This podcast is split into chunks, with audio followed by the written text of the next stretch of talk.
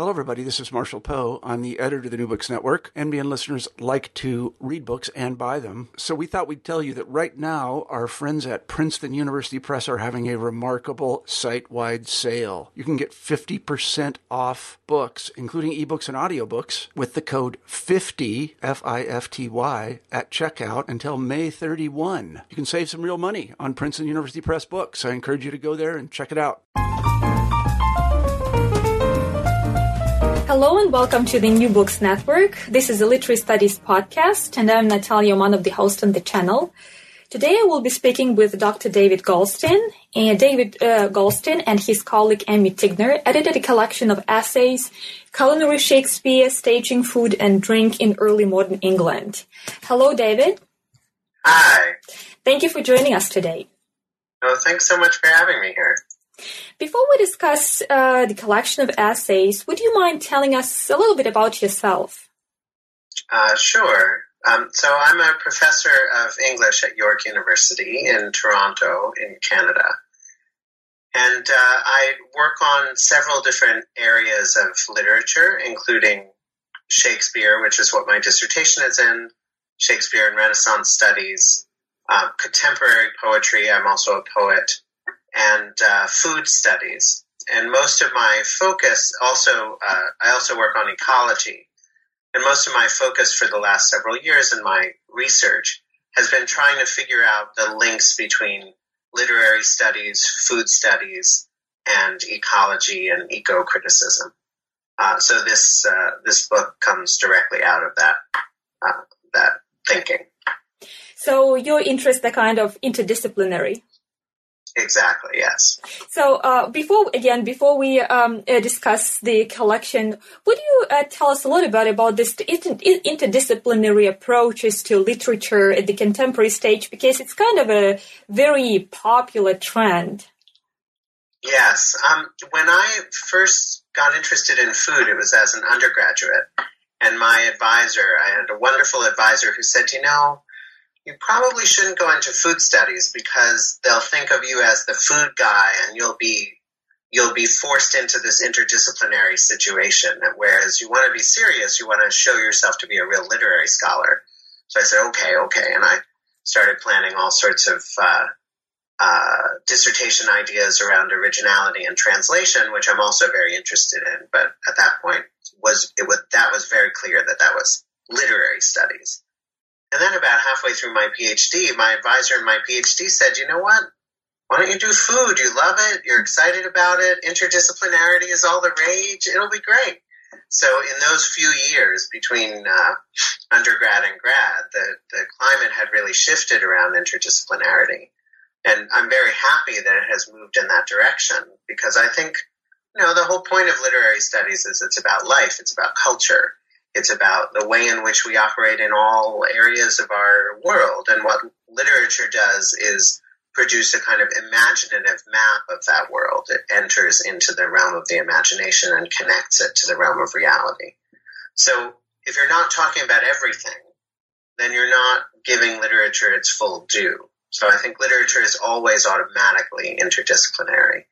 And specifically, food studies is uh, a category of experience that has only recently begun to be taken seriously as something that hey you know we do it every day.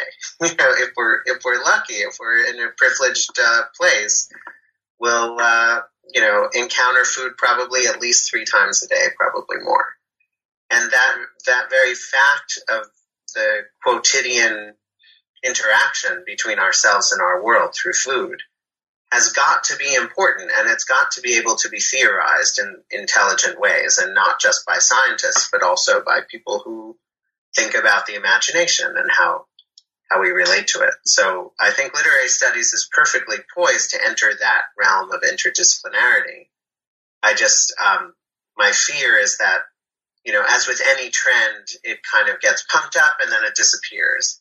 And this I think is not the relationship between literature and food studies is not just a passing fad. It's a really deep issue. If you look into any uh, era of uh, literary history, you find writing that is very passionately concerned with our relationship to our own bodies through eating and through our environment, through uh, through what we eat and how we eat it. So I would hope that this wouldn't be something that would just fade out. Now that I sort of happen to have stumbled on it when it's just getting hot, I don't want it to suddenly cool off. So hopefully it won't. Yeah. It'll remain serious. Yeah, but for decades, it was kind of a cliche. When we talk about literature, we're talking about some aesthetic issues. Um, but on the other hand, food is also some sort of, some sort of uh, aesthetic um, engagement as well, and I think that your collection demonstrates that very well.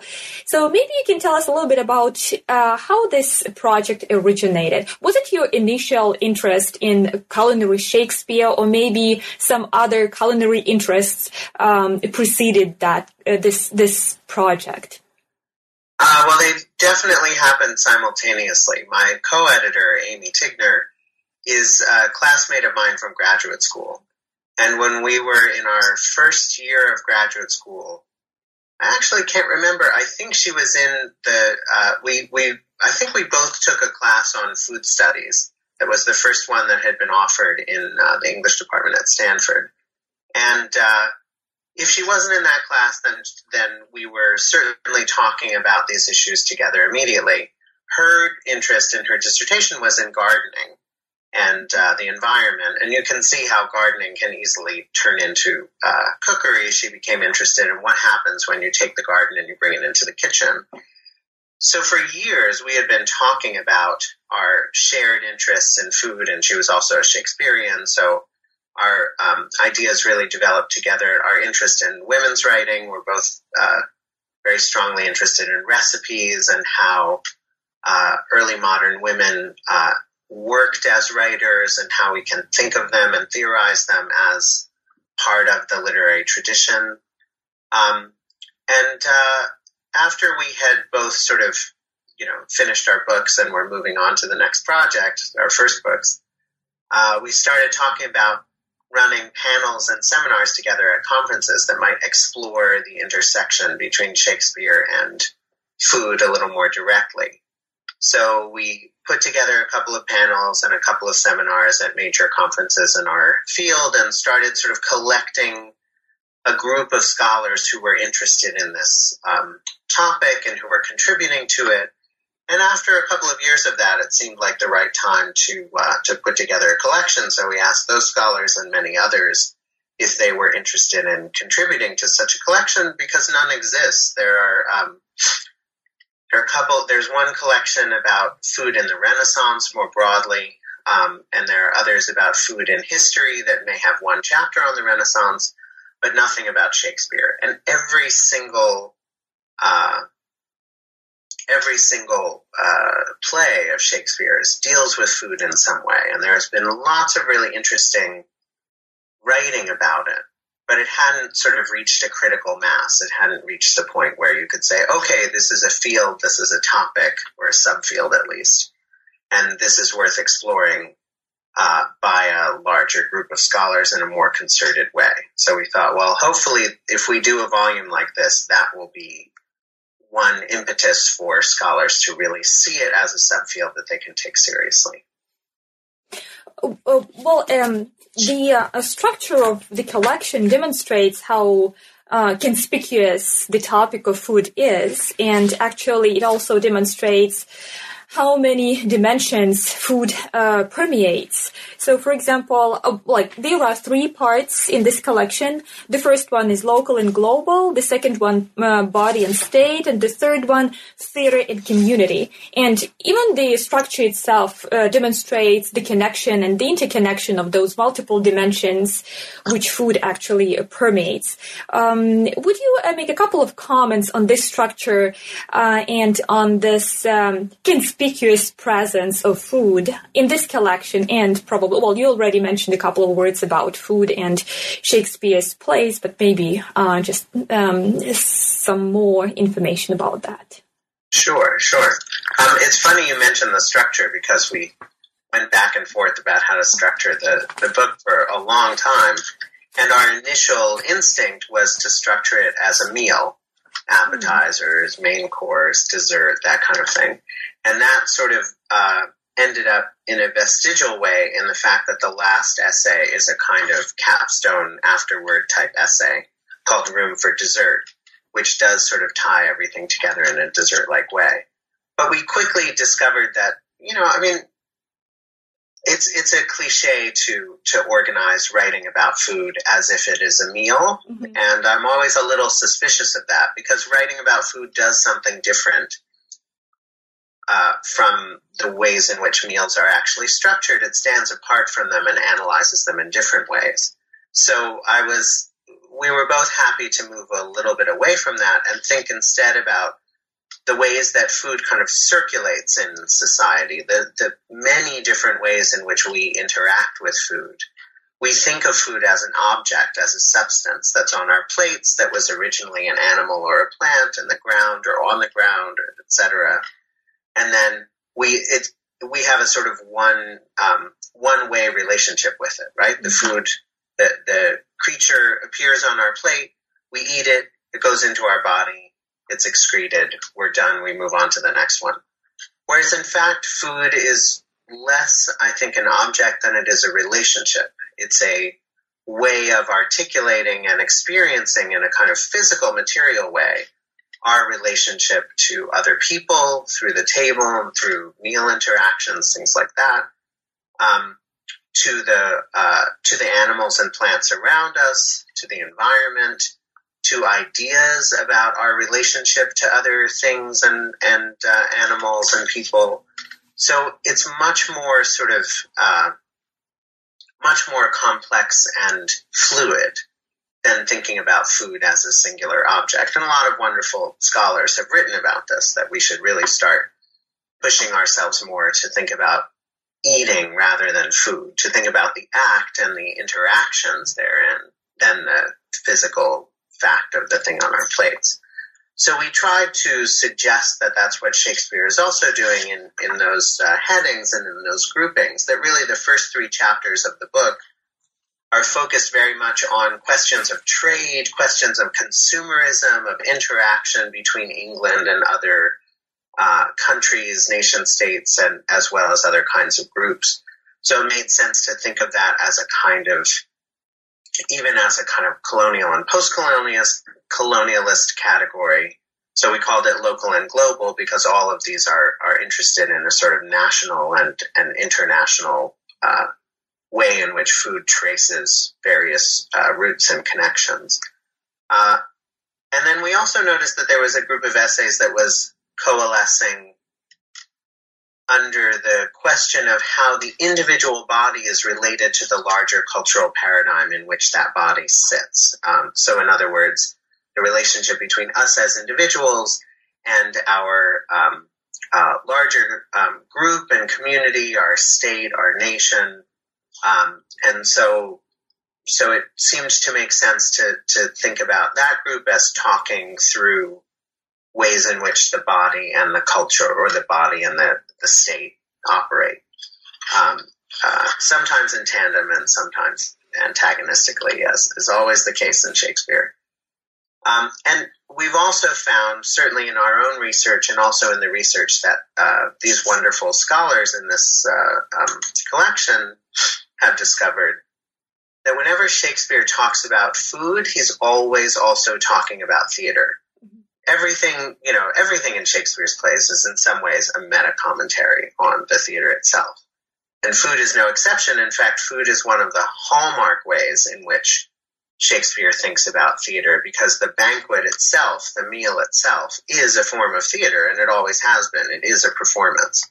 So Shakespeare's fascinated by either creating banquets on stage as he does maybe I mean possibly most famously or most obviously in Macbeth where in the middle of the play Macbeth and Lady Macbeth stage this grand banquet that's going to uh, sort of consolidate their power. And instead of that happening uh, Macbeth starts seeing Banquo's ghost sit down at the table. He freaks out Lady Macbeth has to kind of cover everything up and then gets angry at him afterwards. And you know that that's the beginning of the end for the Macbeths at that point. So banquets usually play a really important theatrical role in the ways in which um, uh, Shakespeare's plays are structured. And even if there aren't banquets on stage, there are lots of references to banquets in a lot of the plays. So we thought it makes, made sense to kind of close the book by thinking about the way in which Shakespeare thinks about the relationship between theater and food and eating and drinking. Um, so theater and community sort of was the natural way of of connecting those last essays. So uh, I, I, believe um, you state somewhere uh, it's in the introduction, and I believe that was page three. Um, there is a statement uh, for Shakespeare: the culinary is primary. Could you decipher that uh, statement for us? Sure. In some ways, it's a bit of a radical statement if you look at the history of Shakespeare criticism, which mm-hmm. uh, tends to relegate food to the background.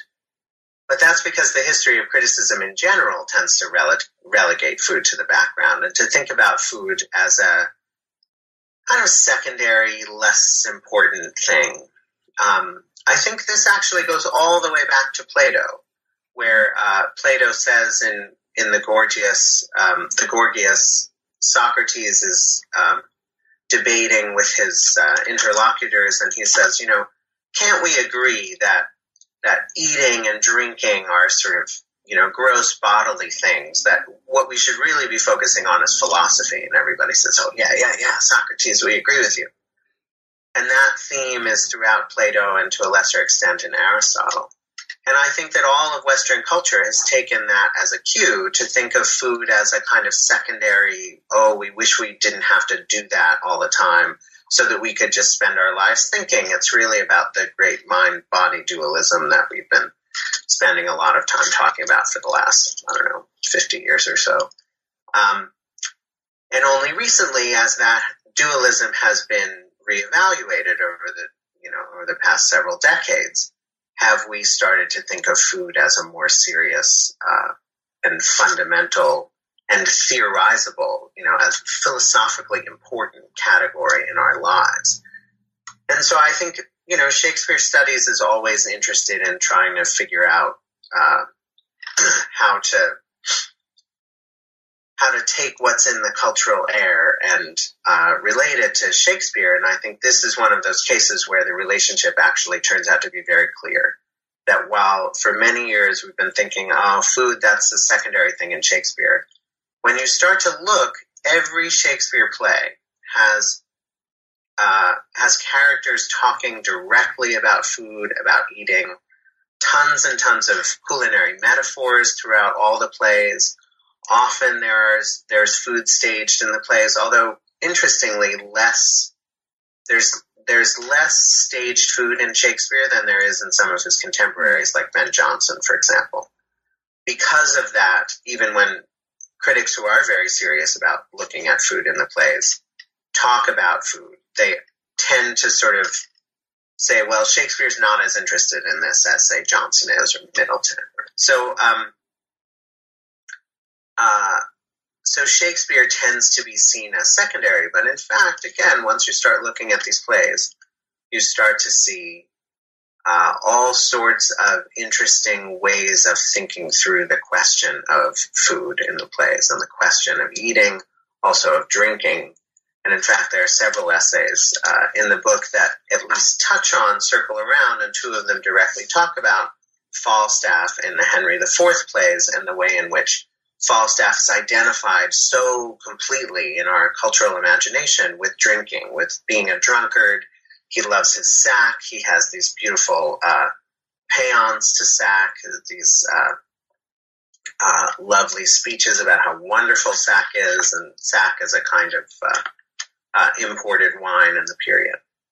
And uh, um, people tend to gloss over that, but in fact, you know, and they think about that as just an adjunct to his character. But if you think of it as a major part of his character, then as some of the critics in this volume have shown, you start to open up all sorts of interesting questions about trade, about addiction, about the relationship between drinking and speaking, about the relationship between uh, drunkenness and festivity and theater. And it turns out that that uh, material phenomenon and metaphor of sack is absolutely crucial to the way that Henry IV plays think of themselves and think of, you know, uh, build themselves through their characters.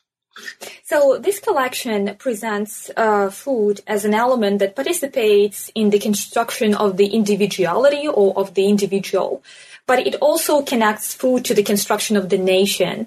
And uh, some essays um, tie food to Englishness or to the uh, nationality, uh, nationhood um, uh, construction or uh, fluidity to some extent as well. So, um, could you could you tell us a little bit more about this connection between food and the national and the political, and food and the na- uh, nation construction? Sure. Yeah, it's um, uh, I think there's a very deep connection between food and nationhood. Uh, and several of the critics, not just uh, the ones in part two, also in part one, I think, draw this out because I think um, it's it's very central that people are going to think about identifying themselves in relation to uh, um, the food they eat and then in a kind of national relationship too. And we've, uh, I mean, I think in contemporary terms, we talk a lot about the ways in which, for example, in, immigrant groups um, keep uh, uh, some of the things that they hold on to most tightly are their culinary traditions, and they associate them very strongly with the places that they've come from or from displaced or been displaced from. Um, Shakespeare is also working within that kind of national context in which food is very closely related to nation, but sometimes in surprising ways. So, um, uh, in the lead essay in the volume, Peter Parolin writes about, and this is uh, Henry IV again. Um, he's not writing about Falstaff; he's writing about uh, Prince Hal, who becomes King Henry V and thinking about how Hal seems very concerned about the question of what he drinks. And what he drinks is small beer, which is this cheap beer. Um, and beer is actually originally a Dutch uh, import into uh, into Britain, although of course we now think of beer as being iconically British. Um, but it also has a history, and it's a history of uh, transformation and fluidity and movement. And so um, the way in which Hal thinks about his relationship to beer is a very complex one and has all sorts of things to do with his uh, uh, his feelings about what it's going to mean for him to take over as king when in fact he's been a kind of rebellious, you know, prodigal son kind of kid who's hanging out with all these tough guys and and uh, uh, lower classes, and and uh, everyone has sort of his father has written him off as someone who might not be able to assume the kingship. And the way in which he talks about beer and other foodstuffs kind of negotiates between his relationship with the lower classes and his relationship with um, kingship and the monarchy. So it's all about how he places himself in terms of a British identity, not just an individual mm-hmm. identity. Mm-hmm. I was particularly fascinated by one of the articles, and that article was discussing oranges um, in Shakespeare's. Yeah, um, I can't see that um, um essay right now. That's chapter three. That's um, Peter Canolo says many, right. so many strange dishes, food, love, and politics, and much ado about nothing. Yeah, and I was fascinated by this approach uh, that highlights the shifting boundaries between the local and the international, the local and the foreign, and uh, where the um, um, Englishness actually is presented in the light of um, shifting nature. Yeah, that's a very interesting essay too, because rather than uh, just think about how food interacts in the British context, context, he's pointing out that there's also an Italian context mm-hmm. for food that Shakespeare is also sensitive to. And this certainly happens in other plays as well. So he's very interested in the fact that oranges keep showing up in Much Ado About Nothing in ways that don't seem to be uh, necessary. They don't seem to be motivated by the text. There seems an extra focus on oranges, and why is that?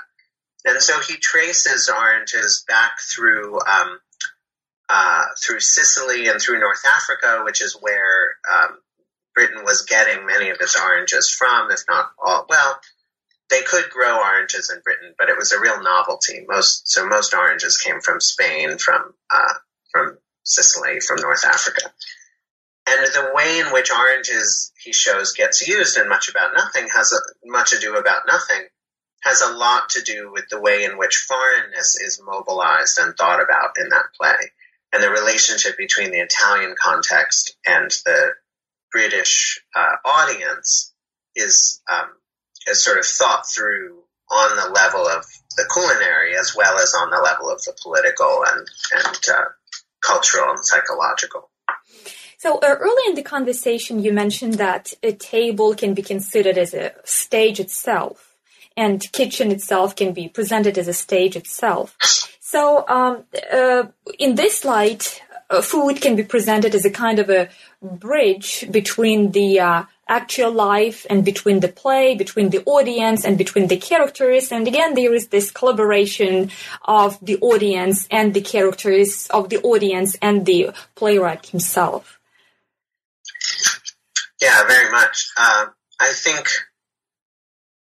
I think that banqueting and meal times, st- the staging of meals in both Shakespeare and all of his uh, fellow playwrights, really is a way of staging how a community forms itself and uh, uh, tries to sort of maintain itself uh, both within its own boundaries and how it creates boundaries with others.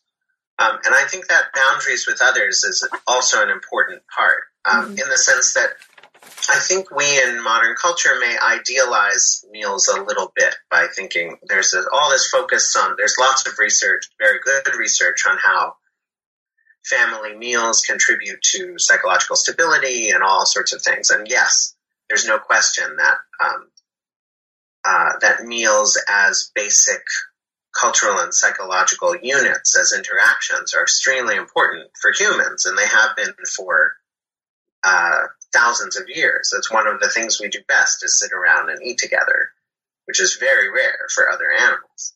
Um, but there's also, of course, that dark side to eating together, um, which is that uh, it whenever one community is formed, another community is is kept out, right? So who's not invited to the table?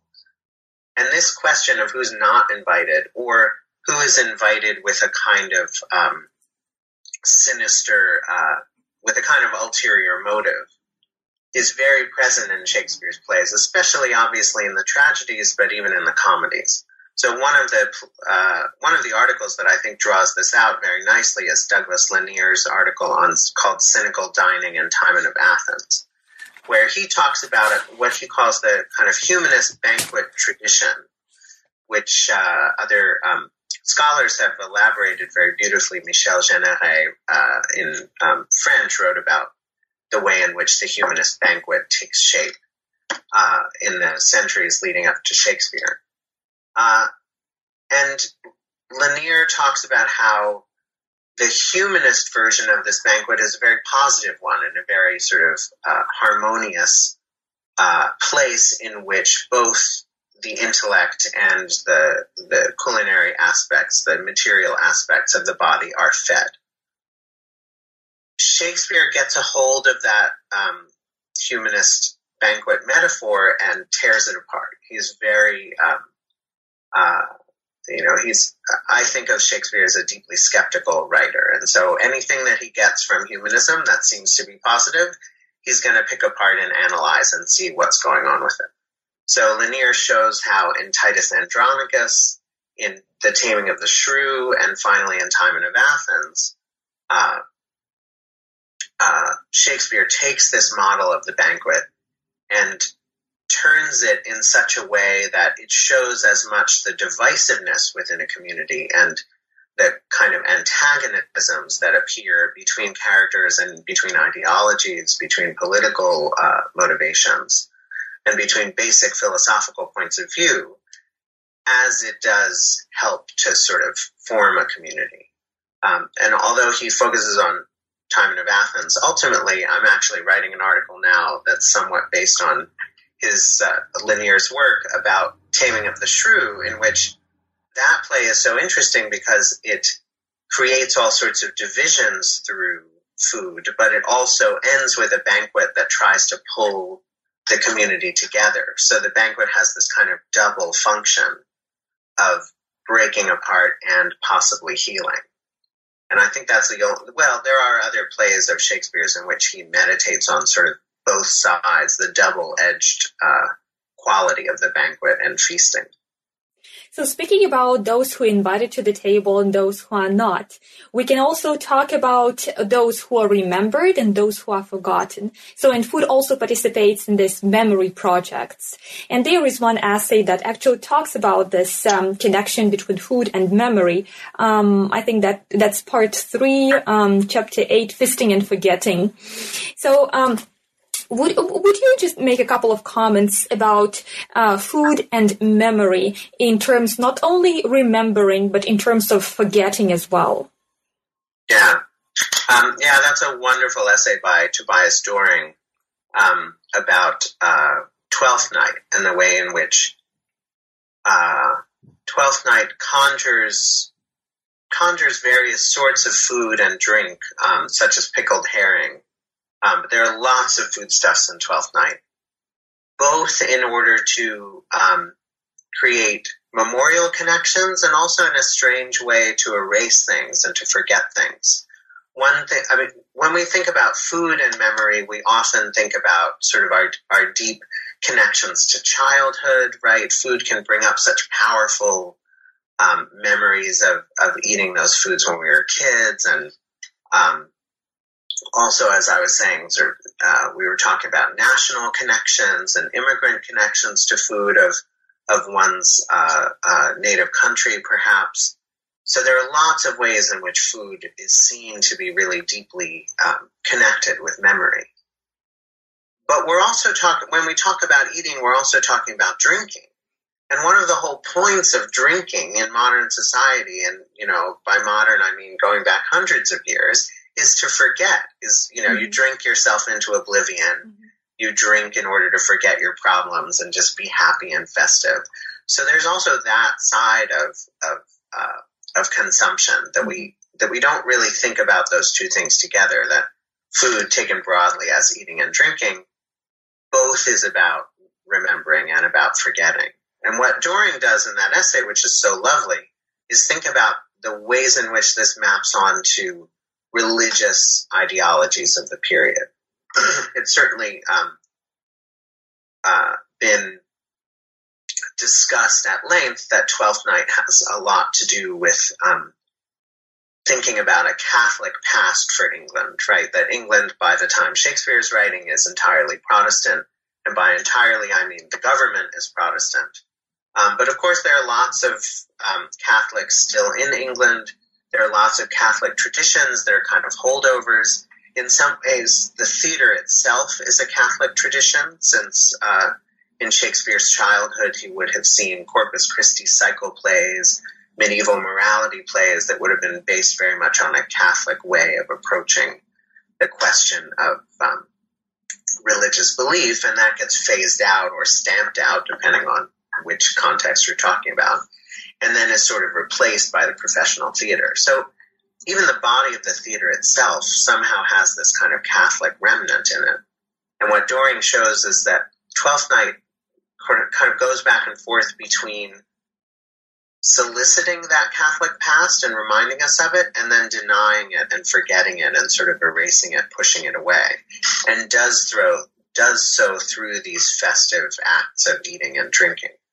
So it can really cut both ways. That's one of the, you know, when I was talking about food and drink, the culinary being so fluid, that's partly what I mean is that it can, it can take on all sorts of roles within a society. So culinary representations in Shakespeare are really fascinating, but would you uh, say that they are available for staging? Oh, absolutely. Mm-hmm. Um, yeah, I mean, you know, from a directorial perspective, staging banquets and eating is one of the most interesting uh, things to do in a in a play, right? I mean, the, it's always I find whenever I see a production of Macbeth, for example, mm-hmm. what's most interesting, or one of the most interesting things, is seeing how the banquet is staged. And I saw a recent production where the the banquet was left on stage during the intermission, and the witches picked over it while people were uh, milling about and sort of popping grapes in their mouth and things. So there's a really visceral aspect to food that can be very interesting. But of course, it's also dangerous because actors don't want to have to do things that they can't fully control. And putting food in your mouth, obviously, you can't talk while you're eating. So you have to block that out in some way. But also, you know, who knows? You can cough, you can choke. There are all sorts of, uh, uh, you know, questions and uh, variables that come up when you actually integrate food into staging. But I think that's more than offset by the fact that in theater, we want an experience that feels real, that feels immediate. And there are very few things that feel more immediate than watching an actor eat on stage or drink on stage. You're so aware of their body. You're so aware of their physicality in space, and you become aware of your own physicality as well. And I think that's one of the reasons why Shakespeare and his contemporaries are so interested in eating and drinking, because it does place the body in a kind of forcibly material context in relationship to the to the audience. So I think it's wonderful for directors, and often I see directors put food in where there actually isn't any in the mm-hmm. script, and I think that's you know they have uh, they have people eat where there are no directions to eat, and um, I would do that too if I were if I were directing these plays. So, what Shakespeare's uh, play offers the uh, most lavish engagements with food? I know that we can find food probably in every single one, but uh, just to to have the taste of Shakespeare's play in terms of culinary uh, engagements, which one would you recommend? Oh, I don't know. They're all almost all of them have mm-hmm. so much in them, mm-hmm. and to tell you the truth, for whatever reason, whatever dark reason in my soul, I get attracted to the ones that are the most negative mm-hmm. aspects of, of uh, portrayals of food. Um, the one in some ways I'm most interested in, although in some ways it has very little eating in it, uh, is The Merchant of Venice, which is a play that stages a deep conflict between Jews and Christians, partly around the question of food. Mm-hmm uh, people don't necessarily always notice that when Shylock uh, is first introduced, he's one of the first things that uh, Bassanio, the uh, uh, one of the Christian characters, asks Shylock is, um, will he come to figure out the details of their business agreement over dinner? And Shylock responds, no, there's no way. I'm not going to eat with you. And the implication is that it's because Shylock keeps kosher, so he's not going to sit at a Christian table. Now, the fact that Shakespeare's uh, um, audience would have gotten that reference and would have understood what the kosher laws were and what kept Christians and Jews apart at the table seems to me really interesting. But what's even more interesting is the fact that lots of meals are talked about during the um, uh, during the play, but never staged. So you hear about people going to meals with each other. Shylock does end up going to a meal with Bassanio, which is really weird since he said he wouldn't. And uh, all sorts of other characters say, "Oh, let's have a meal," and then somebody says, you know, somebody uh, declines it uh, or says no. Other meals happen off stage. So there's all this constant talking about food. There are all these references to pork and to doves. There's a dish of doves on the stage but how do you stage a dish of doves? Like what, a, you know, that's not like biting into an apple. That's a kind of weird thing to put on the stage. So I just find the play endlessly strange around the question of food. It's not, it's not comfortable. None of it is comfortable, but clearly Shakespeare is so interested in using food to get at all of these things that are deeply uncomfortable in the play. And I think the play is one of Shakespeare's most disturbing in the sense that very little is resolved, very little is um, seen to be okay. There are all these emotions that are never sort of sort of understood fully, even by the characters themselves. And how fascinating that Shakespeare's using uh, uh, food to kind of enter into all of those um, all those questions. So I guess I would say the least likely play for talking about food is the one that I love to talk about food in the most. Well, I find this collection absolutely fascinating. Um, I think that it opens up uh, an absolutely uh, new dimension for reading Shakespeare, and on the other hand, it also connects Shakespeare to modern times. Of course, it's not it's not that uh, well necessary to do that, but because we all know that uh, Shakespeare is fathomless, and we can read uh, Shakespeare many times, and we will discuss it, and, and we will d- discover new things. But uh, on the other hand, this uh, culinary dimension really puts him in some different light, and it adds some new other aspects, which. Probably probably were dismissed or were some uh, some kind uh, or were um, ignored uh, at some uh, stages. And I think uh, the uh, the last the closing chapter of this um, collection somehow ties. Shakespeare to modern times, Room for Dessert, Sugared Shakespeare, and the Dramaturgy of a Dwelling and uh, there was some mentioning of uh, uh, some modern technologies in that um, essay as well. Yeah, I think that's I think that's very true. That uh, you know, I, I, I certainly hope that this uh, that this book helps kind of galvanize a new uh, way of thinking about Shakespeare. I mean, there's nothing really new in Shakespeare, as you say. It's all been said, but it's about reframing and it's about connecting uh, the context of um, Shakespeare's time to the context of our own time and thinking about ways in which the two can um, can have a conversation, right? So I very much hope, and that's partly why I, I do really like that final essay because Julia Lupton is really so adept at connecting um, contemporary design technologies and culinary technologies with uh, uh, with Shakespearean technologies and thinking about the ways in which there are, you know, very distinct connections, very uh, powerful ways of thinking across that time gap to uh, uh, to how there's a kind of um, humanist, post-humanist development mm-hmm. of ways of thinking about food that start with Shakespeare's time. I think so. The whole volume is attempting to say basically, hey, there's this really interesting thing, both in Shakespeare studies and lar- in more largely in literary studies that we have only just begun to think through.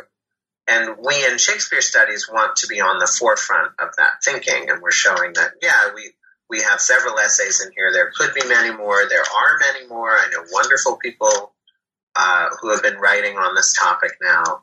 It seems like it's finally reaching a point where we can uh, think of it as something that's uh, that's really valuable to make a concerted effort to make some connections that have not yet been made mm-hmm. about our own world and its relationship to Shakespeare. Do you have any other culinary projects in mind?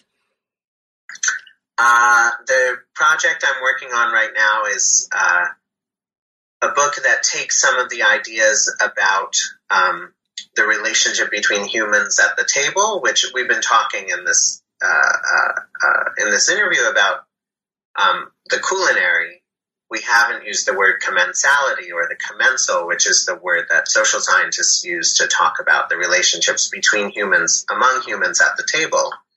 And so my next book is going to be specifically about uh, the way in which commensality works in literary uh, texts all across um, uh, genres and periods. So mm-hmm. I'm going to start with how Plato got us into this mess and then move move up to contemporary discourses about um, uh, about food and writing that were that are helping shape policy now. So it's it's very much based in this work, but it hopefully will open it up to some some clear questions that that broaden the uh, broaden the state of the field. Well, good luck on your new project. Thank and, you. Uh, thank you so much for this fascinating, fascinating collection, and thank you so much for a wonderful conversation. Thank you. It's been a real pleasure.